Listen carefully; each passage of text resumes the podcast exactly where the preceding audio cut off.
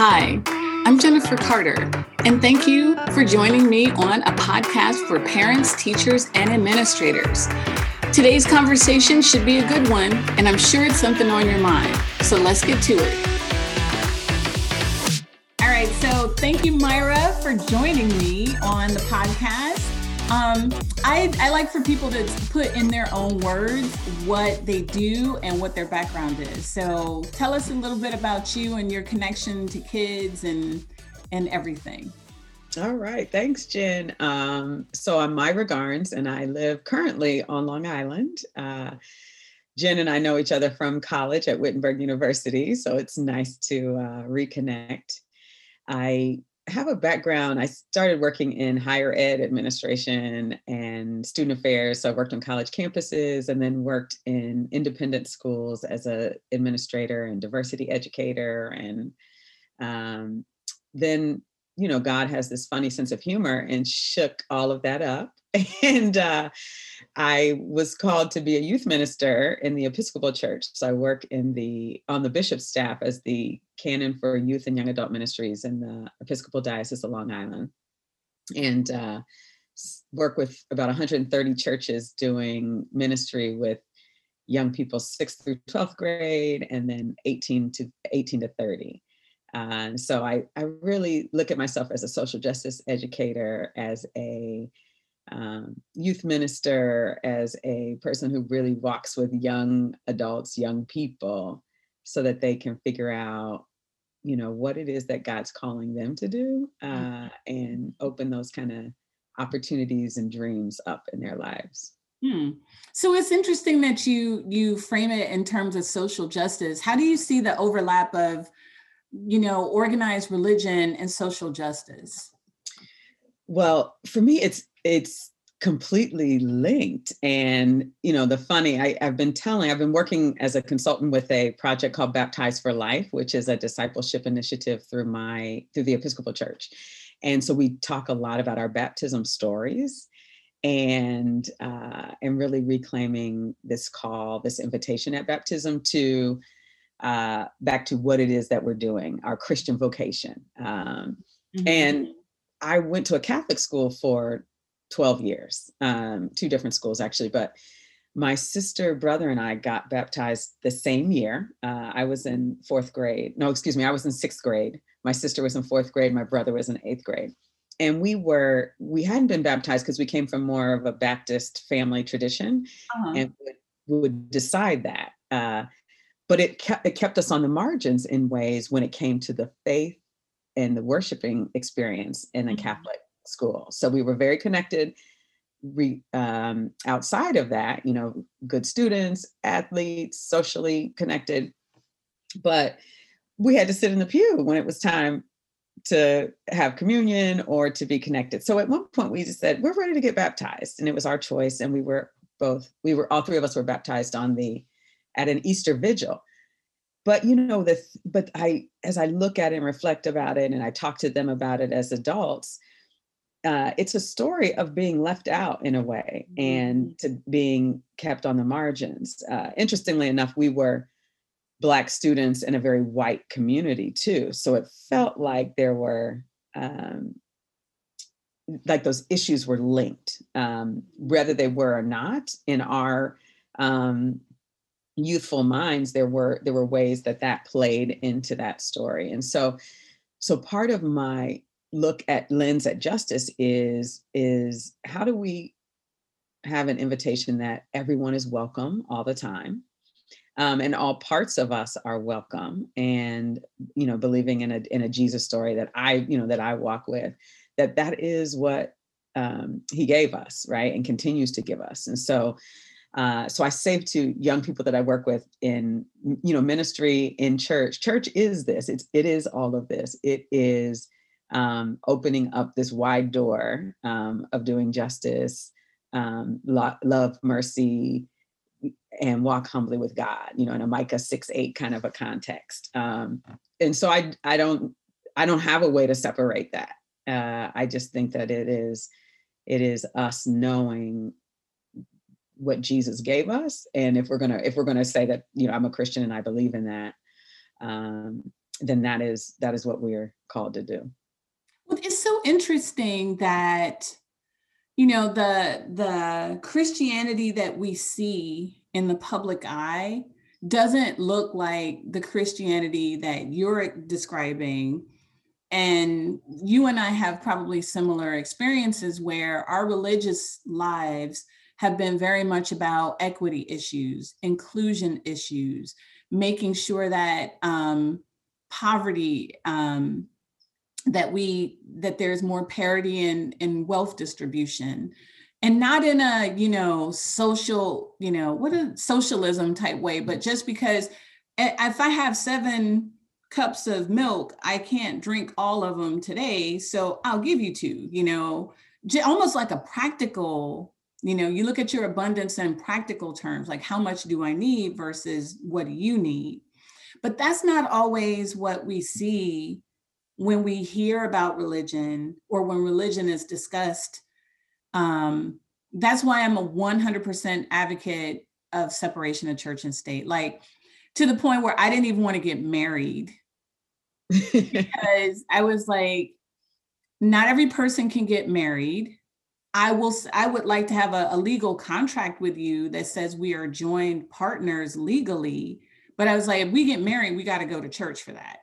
Cause I, I don't see them as the same. And my husband was like, we're getting married. Come on. um, but that's very different because so much religion is political or politicized. How do you help young people hear God versus hearing a politician because they're not the same you know that's that's like classic church and state from back. That's why the pilgrims left right? Because the king said oh i talk to god all the time. Here's what you guys are supposed to do. You know how do you get young people to say like get themselves into a space away from social media and all that external noise so they can actually hear god and and separate religion from everything politics for example. Right. It is it is a muddy mess that i think we have uh, as people co-opted uh, you know organized religion and um, uh, in a variety of denominations that make it uh, hard. I mean i know i was a young person who stepped away for a while because i thought it wasn't that i didn't have a belief in god or that my faith was gone but it was i don't have time for this uh, mm-hmm kind of bickering and nonsense, or spaces that say my LGBTQ sisters and brothers are not as welcome as I am, right? Um, and and it's funny you say that stuff about marriage. I think I was struggling too about what are the roles that we say that that um, in my case is a woman marrying a man would what what is my now responsibility that the church is giving me uh, you know so i have a hard time with that and watching some of those uh, models. And I think young people are watching us, right? They're watching what we're doing, they're watching what we're saying, mm-hmm. um, and feeling sometimes like there's hypocrisy. I think, mm-hmm. um, you know, one thing I've been, uh, you know, I've learned and uh, am trying to pass along is sort of this notion we talk about a rule of life.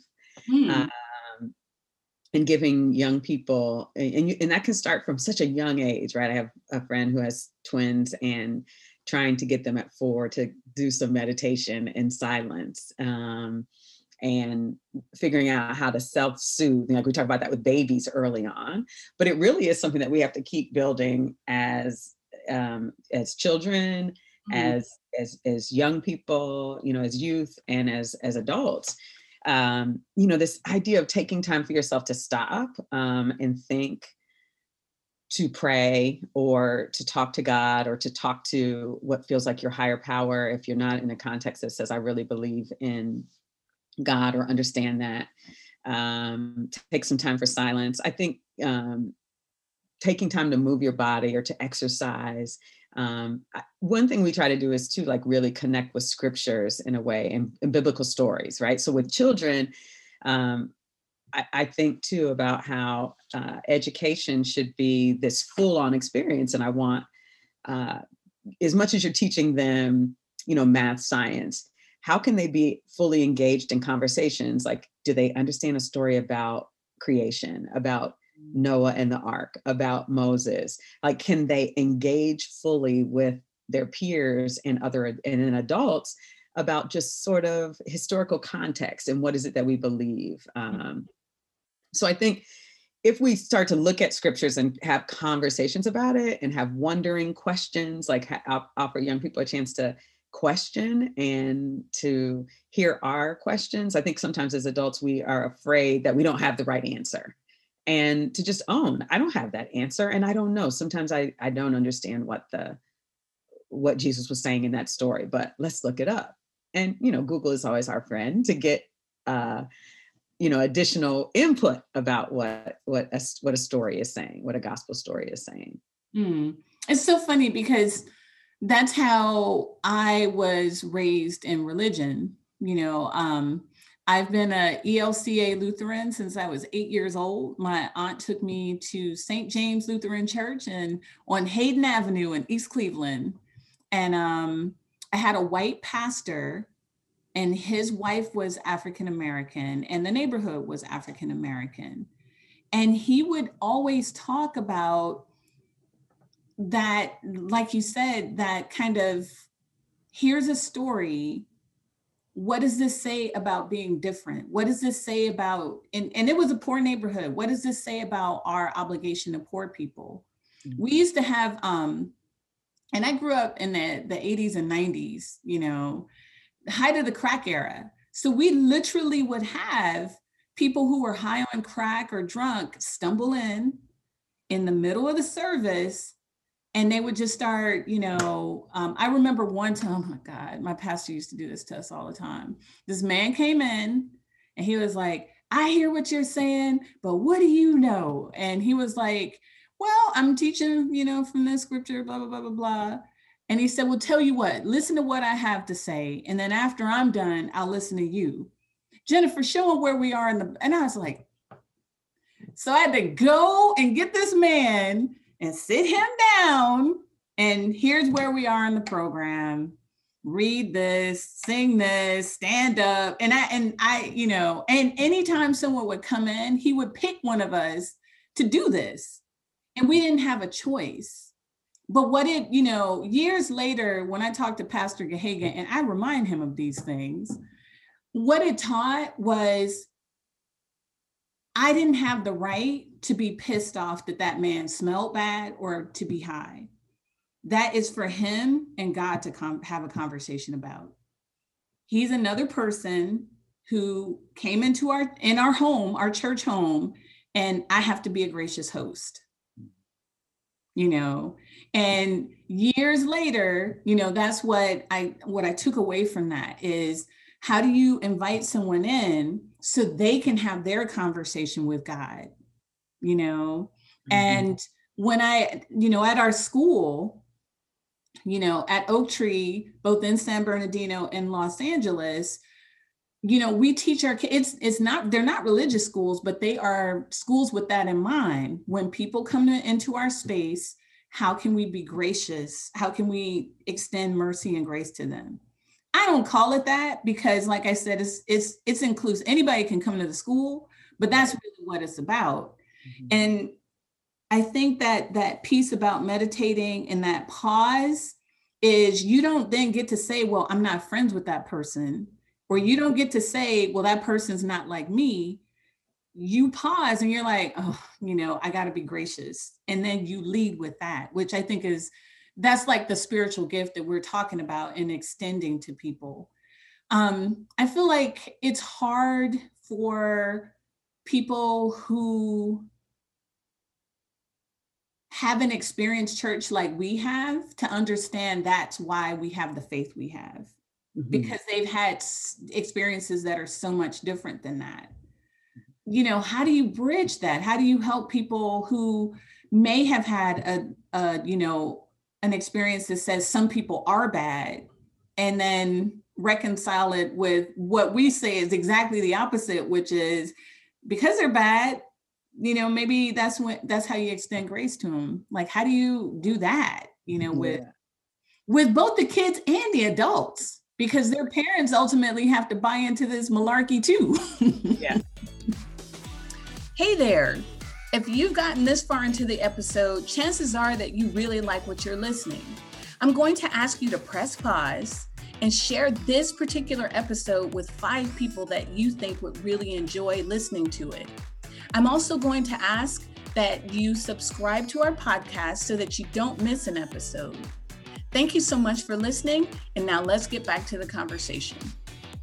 I think it's, you know, it's this notion of, uh, we would say something like seeing the face of God in others. Um, or seeing this notion of love like right so if i don't have a picture of what god looks like or this faith i think it is uh you, you know your story is that uh you know being a, a, child in a church welcoming anyone or it is how do i see myself in other people um how or how can i see what is beloved and beautiful in other people mm-hmm. um and then you know welcome them fully right and also uh, you know share something special that i have and then try to receive something from them uh, you know if it's it's just that if we uh, don't allow ourselves or we don't allow our children the opportunity to reach out and connect to other people we'll continue to be in these you know sort of isolated communities these isolated um, connections with folks who are maybe just like us or um, you know it doesn't help elevate them to a place where they are um, sharing and receiving. We, we don't know what we will receive unless we put ourselves in a place to connect. Um, mm. you know, I I often ask kids about, you know, experiencing like, you know, take walks around your community. Um, we sometimes call it a prayer walk, but you don't have to call it that. You could, um, you know, just think of it as in an experiential walk where you're noticing uh, people, um, you're noticing nature, you're noticing uh, what are the buildings, what's the architecture like, what is happening here. Um, and then sometimes adventuring, you know, with your children to another community to see and witness what's different about this community compared to, to ours. Mm. Um, and sometimes when we're doing, say, a prayer walk, it might be that you do say a little prayer or give some uh, positive thoughts or energy toward uh, what it is that you're witnessing mm. um, or something that you would hope that would change um, or or to be different hmm. uh, i also think you know sometimes it's you know as parents like now the beautiful thing is we're in this virtual world and and how do we find you know so you could go to church anywhere if you wanted to. like say you have this notion that I don't know what to do. How do I get, how do we even enter in? This hasn't been my background, or it's been so long. I feel embarrassed. You know, so you don't have to even be embarrassed. Like we can just pop into um, any church space or kind of worship space across the country. Mm-hmm. Um, mm-hmm. And oftentimes they're offering sort of like Sunday school or things like that. And um, and listen right or uh, there are you know many websites that are offering sort of faith at home opportunities where where i do think that it is this interdenominational this you know that helps right when when adults are able to be to risk enough to share what it is that we're feeling and experiencing and what does it mean uh, our children get to process that with us. Mm. um, you know also another opportunity might be thinking about you know vacation bible school uh, vbs so there's some there are people who do this in the summer right? You, you don't have to necessarily have a be a member of that church or that faith tradition. And they offer in community in the neighborhood uh, a, a chance to for children to be together and maybe share biblical stories and experiences and activities mm-hmm. throughout the course of a week Mm-hmm. Um, a lot of those have moved online too because uh, you know the, the, notion of the pandemic. Um, but it, but I think having children look at you know each day maybe even asking questions like where did you experience something good what was something challenging today you know as you're processing through your meal or your drive or your bedtime connection you know before the story or after the mm-hmm. story or mm-hmm. um, before you say goodnight it, it is you know you may frame it in where did you see something that brought you joy uh, where did you see god where was something that made you feel sad or disappointed um, was there something that you wanted to change about uh, something that happened mm. today Mm-hmm. Uh, and so, so it may be that it is, um, you know, really sort of God specific or faith specific or something connected to a Jesus story if you have that. Um, or, you know, your tradition is um, you know as a as a muslim or as a jewish person or as a buddhist but uh but it also can be that we're just inviting our children into an awareness mm. that is mm-hmm. outside of themselves mm. and and focused on others and so what you're really saying is framing whether it's spirituality or even something that's more agnostic mm-hmm. it's still about the connection and it's still about the reflection on how we connect yes um, and it's it's interesting that you talk about questioning I had a, a, you know, very conservative teacher, you know, religion teacher in high school. And he always said, faith is not real faith unless you question it and doubt it. Because faith is that's what it is. You don't know if this is real, you have to always question it. And and I like the idea of questioning without being self-conscious about it, mm-hmm. without letting that over like you know, question and doubt. And just because you have questions, then you're not a believer. Just because you have questions, you are a believer. You know, that whole idea of, of, of questioning for reflection is universal. It doesn't have to be attached to a particular religion. Right. And and it's so funny that we talk about meditation and mindfulness because those are those are tenets that are very much part of that questioning and praying mm-hmm. you know so again, whether you're a religious person or a person that doesn't have a faith background, you still are connected because you still use the same fundamental tools to get to that part of you where you know there is something to explore, to bring out the best in you and to connect with other people. Yeah. You know, it's my job as a as an early childhood educator and you know elementary educator is easier believe it or not because we actually do focus on social and emotional growth with children. But the irony is the older kids get and the more they need that the less it's taught intentionally and even mm-hmm. assessed. Yes. You know? yeah by the time you graduate from high school and there's cliques and choices about drugs and sex and who knows what other social and emotional training has long since stopped you know and that's what you need in most. But i think having someone like you where you get to explore that but just in a different name i think helps people again reflect differently so that they move in the world differently you know? Mm-hmm and i think i think we have to as adults not be afraid to um, you know ask the questions and let whatever comes out comes out right and particularly as young people get older if there's not a safe space to explore um, the, the the confusion and all of the messaging that's coming at them we're just doing a we're doing them a disservice and we're being mm-hmm. naive mm-hmm. Um, mm, and and and you know there's there's so much access to information that um, we didn't have and we and how do we walk with them and support them if we're not prepared or we don't find partners right? So maybe if as a parent i said like i can't take this. I can't have this conversation. But who is that who is that auntie uncle loved beloved friend who who can handle it with you and support you? You know i just called a friend the other day and i said uh, sweetheart, I need you to look at your daughter's social media. And she said, uh oh. And I said, yeah, I think we're okay. But I need you, you, her, her parents need to pay attention to this right now. And so, and that's, and that's part of the beauty of it is that it's not, um, we, we can't do it alone. We can't, you know, chastise a child. We can't, but it's just, but it's we if we walk together, you know. So her her auntie friend here, um, Miss Myra, noticed some things, and so I'm just trying to help, um, mm-hmm. you know, support the parents uh, yeah. and uh, figure out where we can, you know, talk about different things that need to be talked about. So.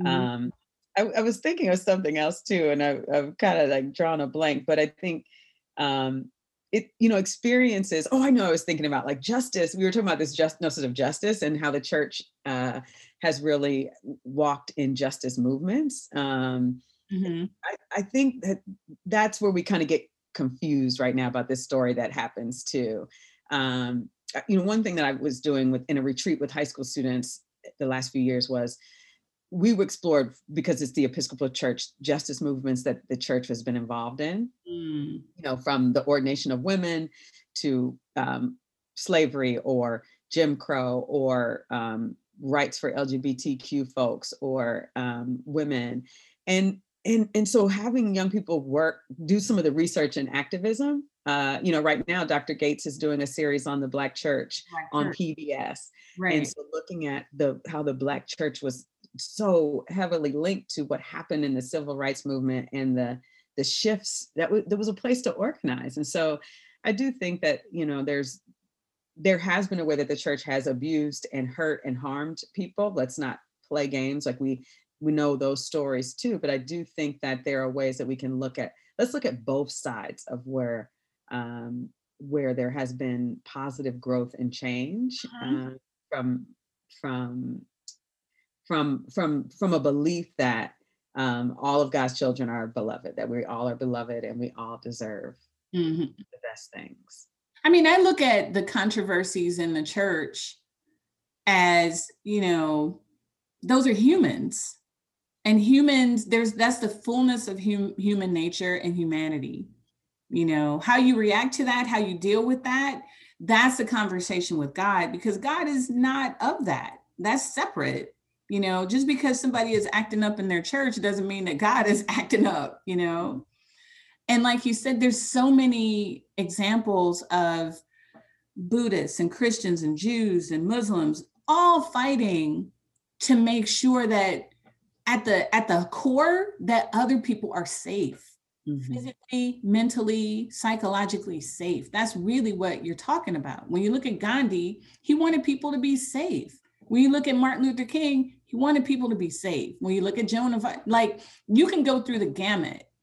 And so helping young people, like you said, look at that history and see how organization whether it's religious or you know black lives matter or you know national organization or whatever your your organization is but that idea of organization for for social justice there's a lot of examples in the church that that are a blueprint for how to do this and have an impact even without social media you know? So i think it's a great resource and it sounds like you're doing fantastic work. Those kids are so lucky to have you. Thanks jen. You're so sweet. Yeah. I, I and i'm and i'm lucky to have them. I think that um you know like we look at movements that young people are doing now um you know march for our lives. Look how these young people have shifted um uh, what our our take and our view on gun violence and what what needs to happen legislatively, mm-hmm. uh, the climate justice work that young people are doing, Black Lives Matter. Uh, you know, we've got to get out of the way and help create space for them to shift. Like we've, that's what we've seen, right? We've seen young people um, make movement, you know, create movements that have affected all the change in this country. And so uh, mm. uh, I think if we help them look at themselves in a lens that says, you know what, I I'm going to make space for other folks.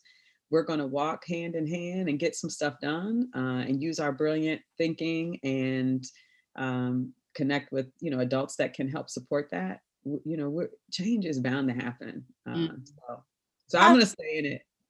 I'm sorry. I said positive change. Amen. Amen. Yeah. Well, I just want to thank you for having this conversation with me. I think it's super important. Um, faith is a huge part of my life. It is the reason I got myself into this this whole preschool world. God was like, "Go ahead," and I was like, real?" You know, and it's nice to be able to have a conversation with somebody who gets that. You know. So yeah, I'll be praying for Learning Tree and you and Mr. C and uh, all of your families. And so I, it's it's amazing work that you're doing. I'm proud. I'm uh, honored to be with you to talk about this. Excellent. So that's our conversation for today. I hope you found some information that was interesting or a perspective that you hadn't thought of. If you like what you heard, or even if you have some feedback, put a comment in our comment section. Be sure to like our page and make sure that you subscribe so that you can hear when the next video comes out. Thanks so much again for joining us.